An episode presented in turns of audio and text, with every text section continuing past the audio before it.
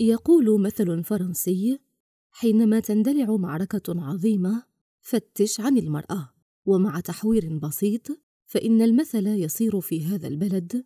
حينما تنتهك حقوق الأطفال في الحقول ابحث عن السيدة الأولى. إنها تدير ثروة ضخمة لكن لا تريد أن تخضع للمحاسبة. وحينما قرر صحفي أوروبي في لحظة جرأة نادرة أن يقترب من الخط الأحمر زار المقبرة. هكذا دفعة واحدة. وبدم بارد. لا تقربوا ثروة السيدة الأولى. رولي لوباب. لم تتخطى أعمارهم في الغالب ثمانية عشر عاماً. بيد أنه بات من غير المألوف بل لم تعد نادرة رؤيتهم وهم يذرعون مسالك وشعاب الحقول حاملين في أيديهم تلكم المناجل المعقوفة. وهامات رؤوسهم تنوء بحمل أمتعتهم أو هم يحملون على ظهورهم حزما من الحطب. وسواء كانوا بمعية أشخاص راشدين أم لا فإنهم ينبرون لمساعدة أهاليهم في أعمال الحقل أو بغية العمل من أجل الحصول على لقمة العيش.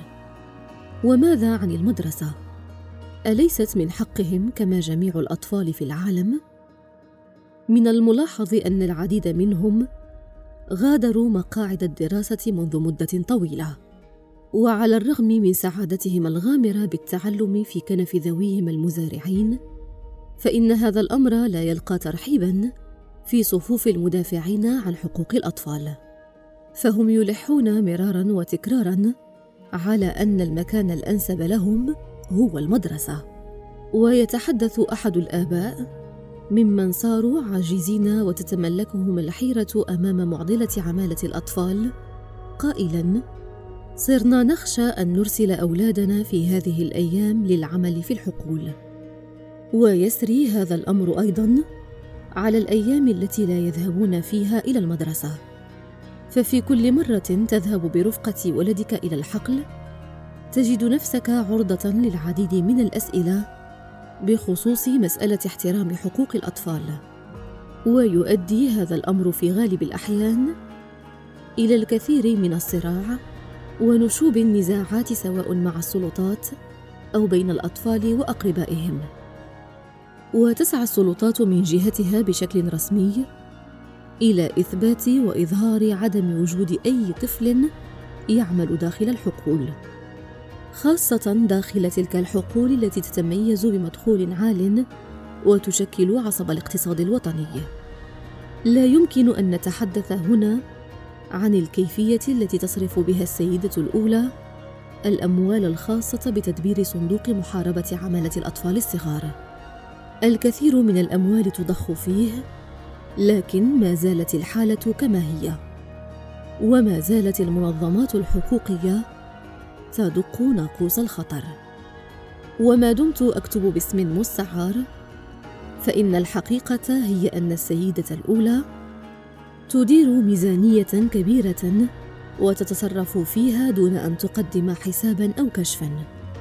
وهذه الأموال عبارة عن صندوق أسود لا يخضع لمراقبة الحكومة. كما أن أمواله تبدد دون أن تصب في مصلحة المزارعين. وتقوم بإدارة هذه الثروة على هذا المنوال منذ عشرات السنين. وهو موضوع لا يجرؤ أي من الصحفيين على الاقتراب منه. ولهذا فإنه من سابع المستحيلات إيجاد أي مصدر إعلامي يقبل الحديث بوجه مكشوف في الموضوع. فالجميع يتملكهم الخوف الشديد من تلكم السيده التي أنشأت على مر سنوات إمبراطورية كبيرة. وتعد من بين السيدات الأكثر نفوذا في هذه القارة التي كتب عليها أن ترزح تحت سياط الدكتاتورية. قضيتها باتت معروفة على الصعيدين المحلي والدولي. لكن باستثناء عناوين صحفية أجنبية لم يجرؤ أحد هنا على الاقتراب من الموضوع. والسبب واضح. فقد اختفى العديد من الصحفيين وهم يهمون بالاستقصاء عنه مثلما يتعرض بث البرامج التي تتصدى لها للإيقاف فورا ودون تردد. أو قد يصل الأمر إلى حظر ووقف نشاط رؤساء التحرير ممن وقع تحذيرهم سلفا. تسخر هنا جميع الوسائل لتثبيط أي عمل صحفي مفعم بالجرأة والشجاعة. ورغم أن التغيير لم يتوقف منذ زمن الاستقلال إلا أن المسألة ما زالت بالغة الصعوبة والحساسية. فالبلد يسعى حثيثا لتحسين صورته في قائمة الترتيب لدى منظمة مراسلون بلا حدود. بيد أن غالبية المواضيع لا يسمح بالحديث عنها خاصة عندما يتعلق الأمر بالحديث عن تلك السيدة السيدة الأولى. مثل ما قلت سابقا فإن الصحفيين يتملكهم الحذر الشديد وهم يسيرون في حقل السيدة الأولى. ويشرح أحد هؤلاء ممن كانوا قاب قوسين أو أدنى من الزج بهم خلف القضبان بسبب مقال كتبه عام 2012 حول عمالة الأطفال في المزارع. هذا موضوع حساس جدا سواء بالنسبة لعموم المواطنين أو السلطات الرسمية. فحينما يستأثر باهتمامك فإن حجم المخاطر تجعلك تجهل معها متى قمت بتجاوز الخطوط الحمراء. لقد تعرض صحفي أوروبي سبق أن اشتغل حول الموضوع للقتل. كما أن العديد من الصحفيين يتلقون تهديدات باستمرار قبل أن يختاروا في نهاية المطاف الاستسلام والنأي بأنفسهم عن الخوض فيه. لأنه يهدد ثروة السيدة الأولى الخط الأشد احمرارا في بلد يبحث منذ زمن بعيد عن نهضة اقتصادية حقيقية.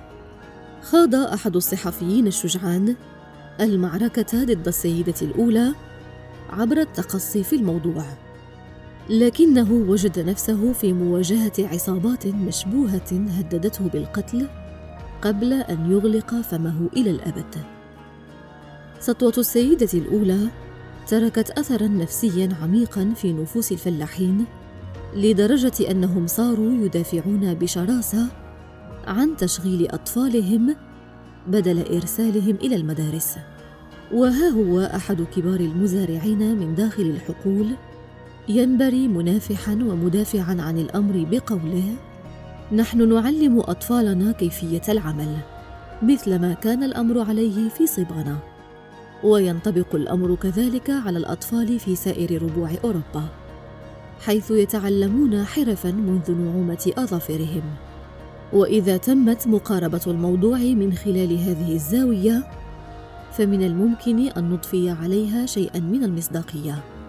غير أن تعريف عمالة الأطفال بأوروبا ليس بنفس المعنى كما هو عليه الحال في هذه القارة.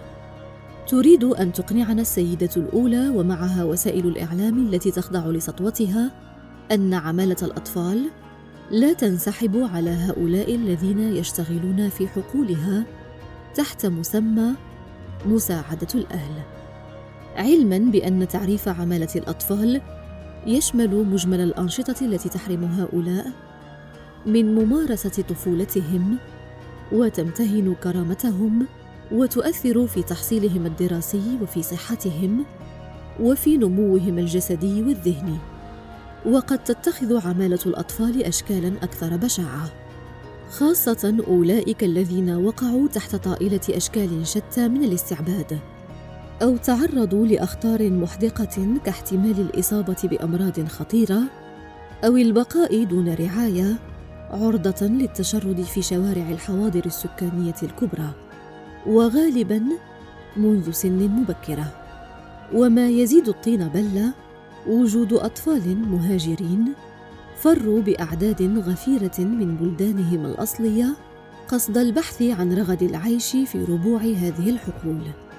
ورغم هذا كله فإن شبكة واسعة النطاق تقوم على تنظيم هذا النوع من المتاجرة. ويصل الأمر في بعض الأحيان إلى أعلى مستوياته في الدولة. وحين تعجز عن إيجاد الحقيقة أو تنتصب في وجهك الحواجز اعلم أنك وصلت للمنطقة المحظورة. ويفسر مسؤول سابق ما يجري. بالنسبة إلى بلد زراعي كبلدنا فإن اليد العاملة فيه تعد مطلبا ملحا ومتزايدا بيد أننا لا نلبي حاجتنا منها كفاية من داخل البلد.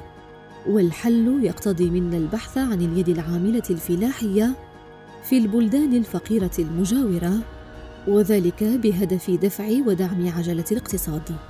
ويضيف المسؤول نفسه لكن المسؤولين الحكوميين كانوا على الدوام يخلفون وعودهم بشأن تطبيق هذا الإجراء على أرض الواقع. وهذا ما يؤثر في الاقتصاد الوطني ويعكس صورة سيئة عن البلد على مستوى السوق العالمية فيما يخص المنتوجات الفلاحية. ويقول مؤسس إحدى الجرائد فيما يشبه السخرية السوداء هل تقصد موضوع عمالة الأطفال؟ يستحسن عدم التفوه بكلمة وإبقاء الفم مغلقا. فهناك العديد من المواضيع الأخرى التي ينبغي أن تستأثر باهتمامنا أكثر حتى لا نسقط في قبضة السيدة الأولى.